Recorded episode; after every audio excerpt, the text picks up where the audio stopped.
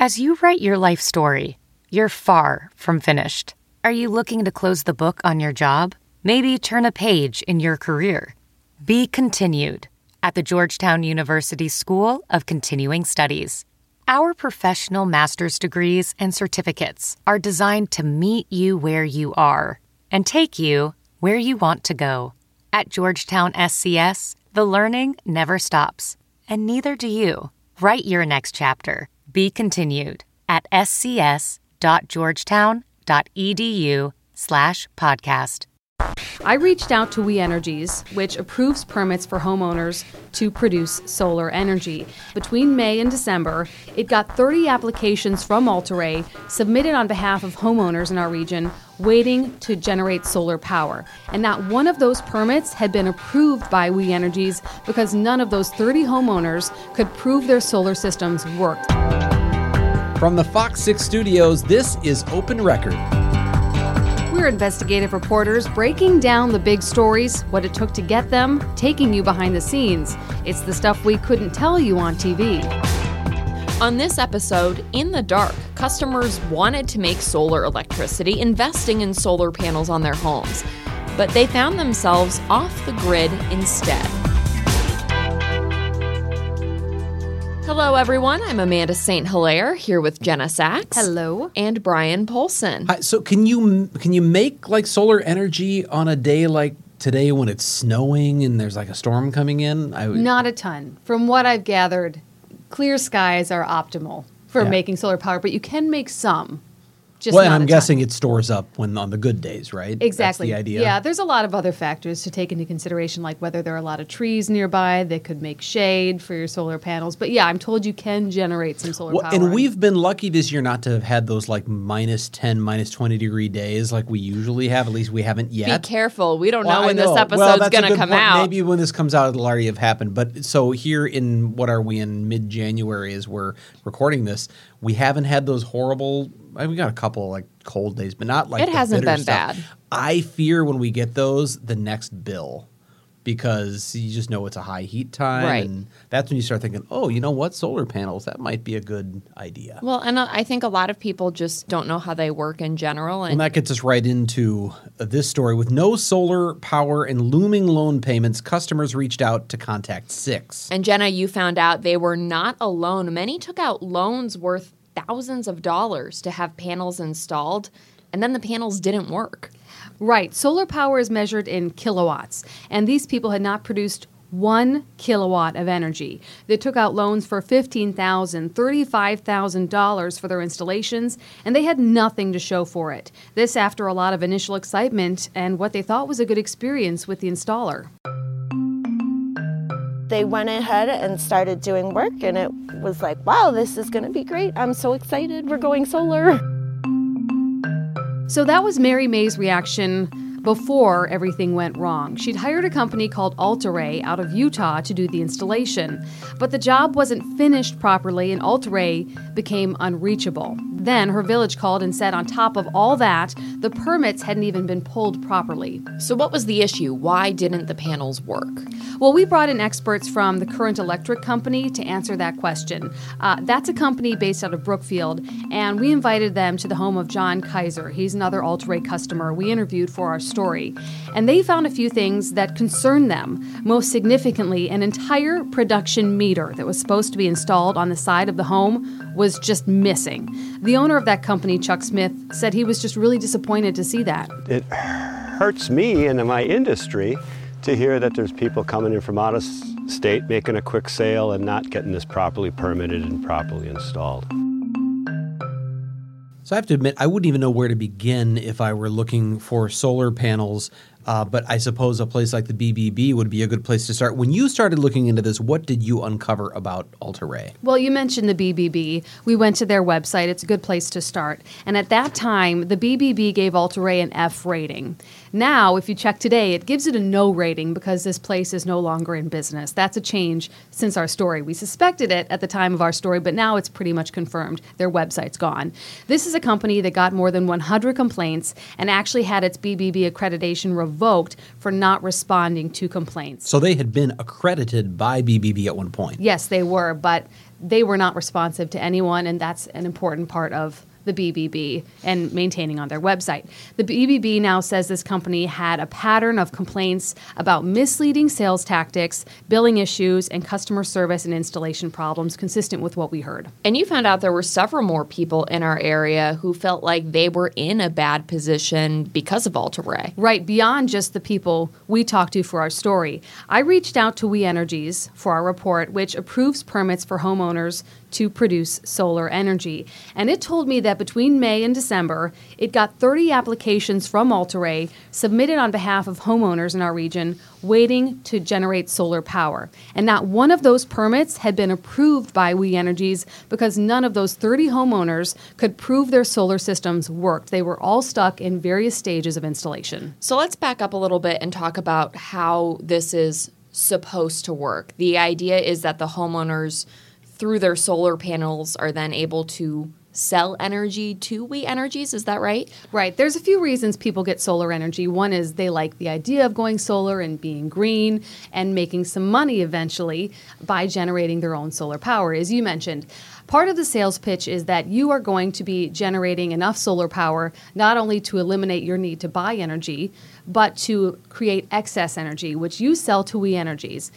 To get these panels installed, you have to take out loans, tens of thousands of dollars. So this is loans. a big investment up front on that promise that it's going to pay off as time goes on. Exactly. And they're telling you that the amount of money you're making from We Energies every month is going to offset your loan payment that's going to kick in per month. So let's say you're making $60 a month selling your energy to We Energies, your loan payment will be $60 a month. So it's a net zero situation, and that's very appealing to people. And then once the loan is paid off, which they say it might be eight to 10 years, it might be more like 20, depending on your situation. Then you get to pocket that money. So it is an economic investment as and well. then on top of that, the idea is that your own energy bills are lower then, right? Right, or pretty much non existent. So that's very appealing to people to not have to be dependent on We Energies for that kind of thing. And people reached out to us because their loan payments were kicking in, but they were not producing any energy yet. So not only were they still paying We Energies, but they had to start paying for these loans as well. And that was really frustrating to them. So this is one of those things where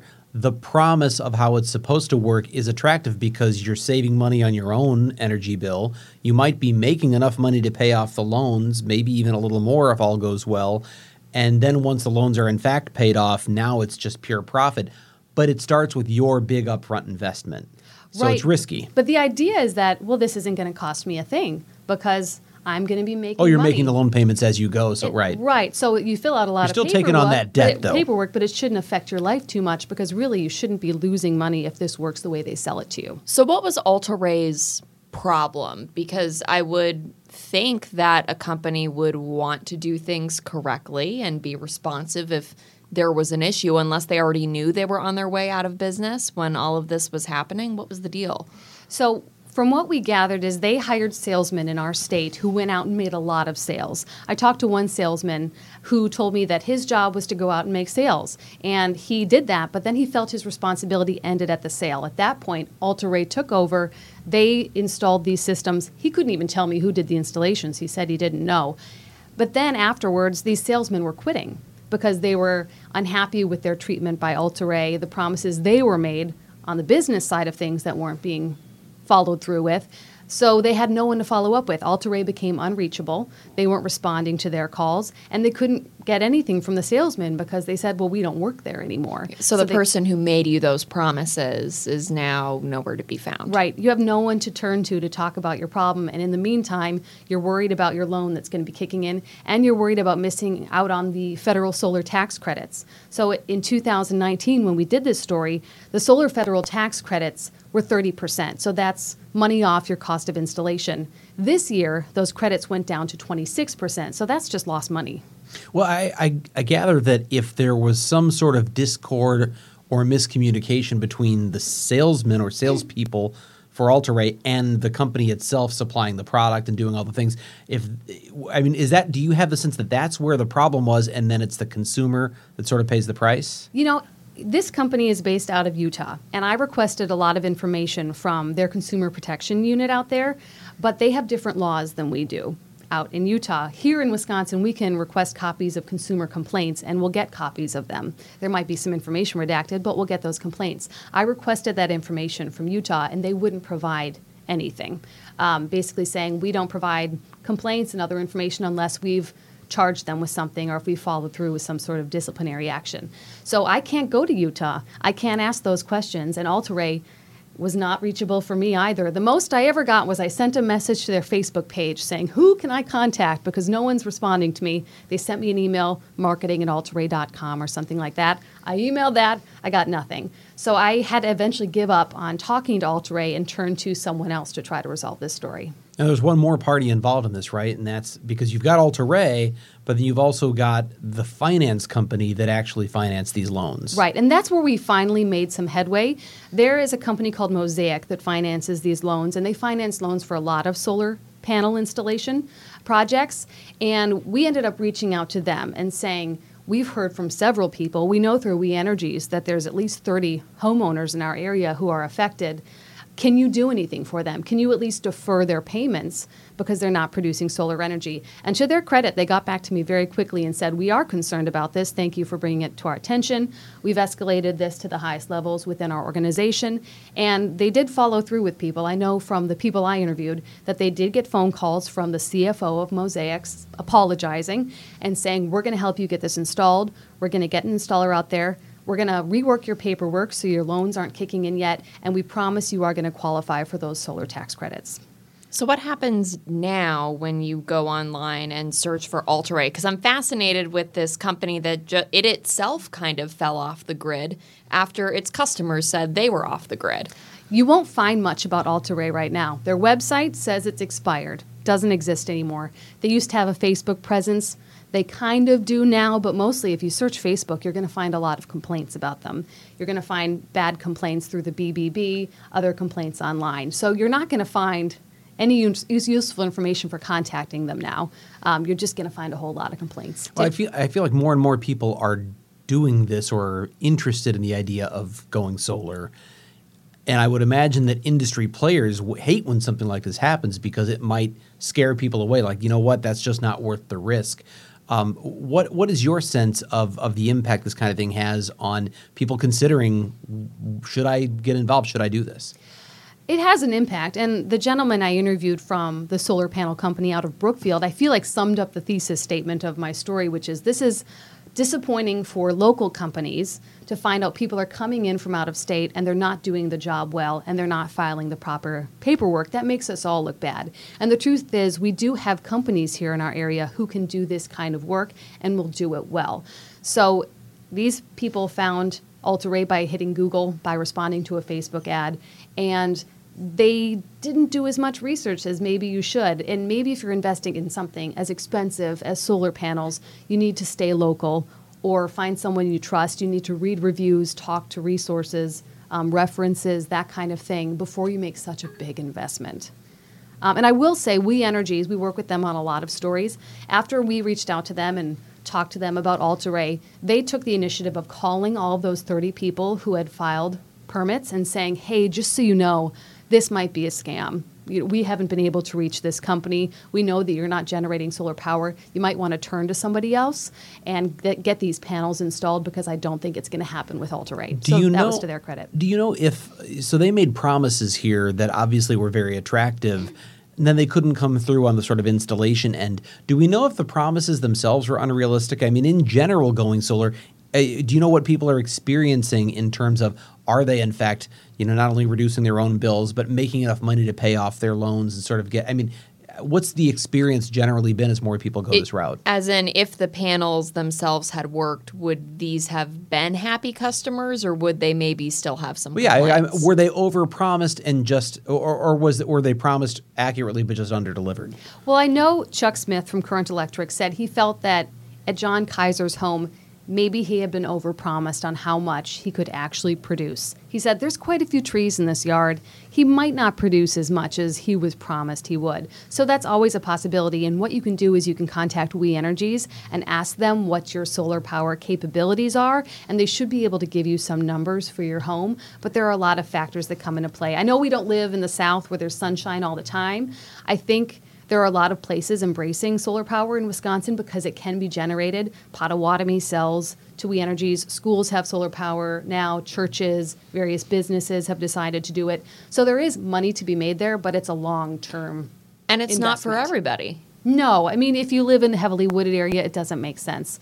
Um, who knows what neighbors are going to think when they start popping up on people's houses? Maybe they won't care, but that's aesthetically something to think about too. My only other question, I guess, is what's what's your big takeaway from this story? Because this was a unique one. It was interesting to watch the process of you trying to get this information from Utah and track down this company that no longer had a working website. My takeaway would be to hire local whenever you can. I think that we have people here who do a good job. Don't take a risk on a company where you can't you can't actually visit their location if something goes wrong. These people had nowhere to go. They can't drive to Utah to try to resolve their issues and the salesmen weren't very helpful either. So it's helpful when you can physically go somewhere if you have a problem. Well, and if you just do take time to look at that BBB website and you see a big letter F, it's probably a good indicator you might want to do a little more research into finding someone reliable. Well, true, but sometimes BBB hasn't quite caught up yet. You- No, some- it's, the true. absence of an F may not be enough, but when you When see you the see F, that that's F. usually a pretty good sign there have been some problems. Right. I think sometimes with the BBB, you might see a higher letter grade, and that doesn't always mean everything. But when you see a bad letter grade, stay away. Take it that's a good seriously. Yeah.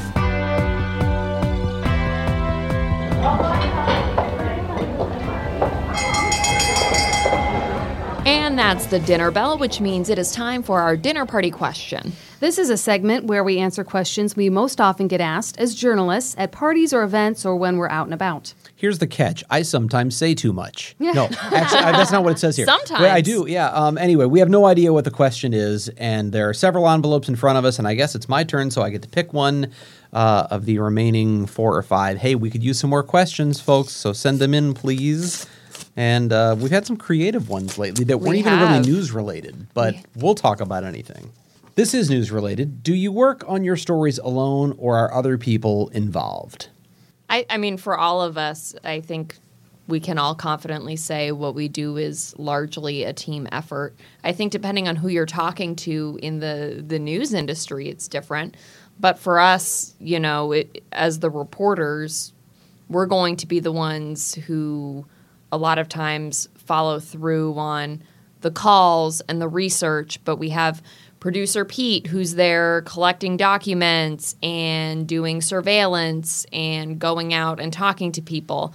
We have our executive producer, Sarah, who's keeping us in line and making sure that we're staying focused on what we're actually supposed to be delivering. We work with incredible photojournalists. Dave Machuda is a magician of an editor. So the best stories have a lot of eyes on them because we all help each other catch things that sometimes we don't think about or we might overlook. So even through the review process, we all know a lot about what we're all working on. I think we're individually kind of the project leaders of our own individual stories. My husband's Right. an engineer, so I threw out a project leader reference there.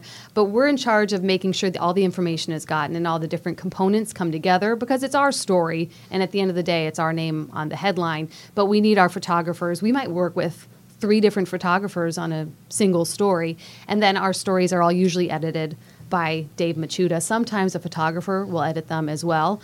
Uh, on- the day side things of Uh, on the day side scheme with the general assignment reporters their photographers are editing everything. So it's just a reporter photographer team behind each story. We have more hands in our stories because they're more in depth. Well, and when, when we get to the point of actually maybe submitting something for an awards contest or something, that's when it becomes readily apparent just how many people end up getting their hands in these things because you think, well, well, who touched this story in some way? And we'll have 8, 10, 12 names sometimes because there are so many people who contribute to what we do. I think you're right. We're like the the the general contractors, the project leads who are are leading everything, and they're, these stories are our babies. But we couldn't do it alone, and even sometimes just the three of us bouncing ideas off of each other. Hey, I'm struggling with this. What do you think, or where should I go with that? We do a lot of talking to each other when we've run into roadblocks, when we need to brainstorm, and uh, or when we just need to know, hey, do you do you have something in your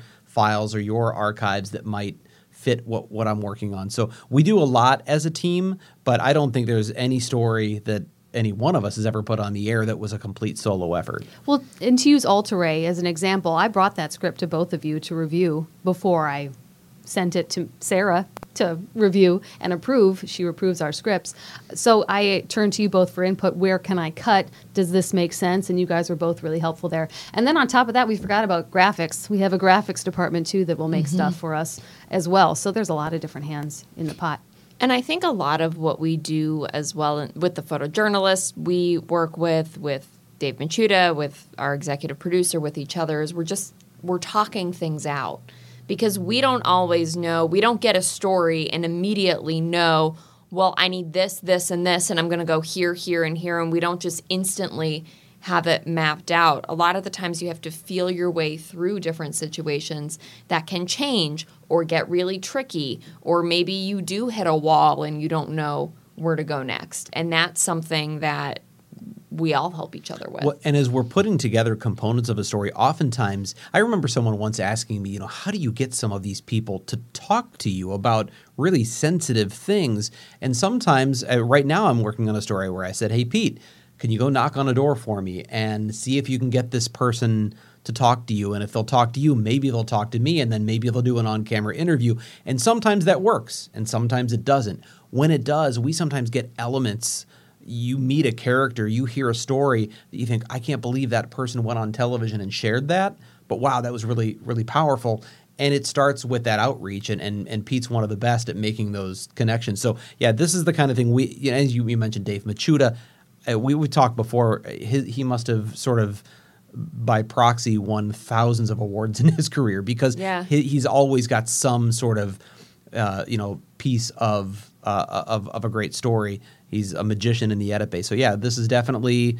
It sounds cliche to say things are a team effort, but they definitely are team efforts. We just each have sort of our own stake in in a story maybe being our baby primarily, but it doesn't happen without a lot of help. Right. Without a good photographer and a good editor, we don't look nearly as as good. It's just a basic fact. It, it, elevates everything we do and makes everybody look better. You can have all the best information in the world, but if you can't use it to tell a compelling story that keeps people's interest and shows them how what you're saying to them impacts them, then it, it really doesn't amount to a whole lot.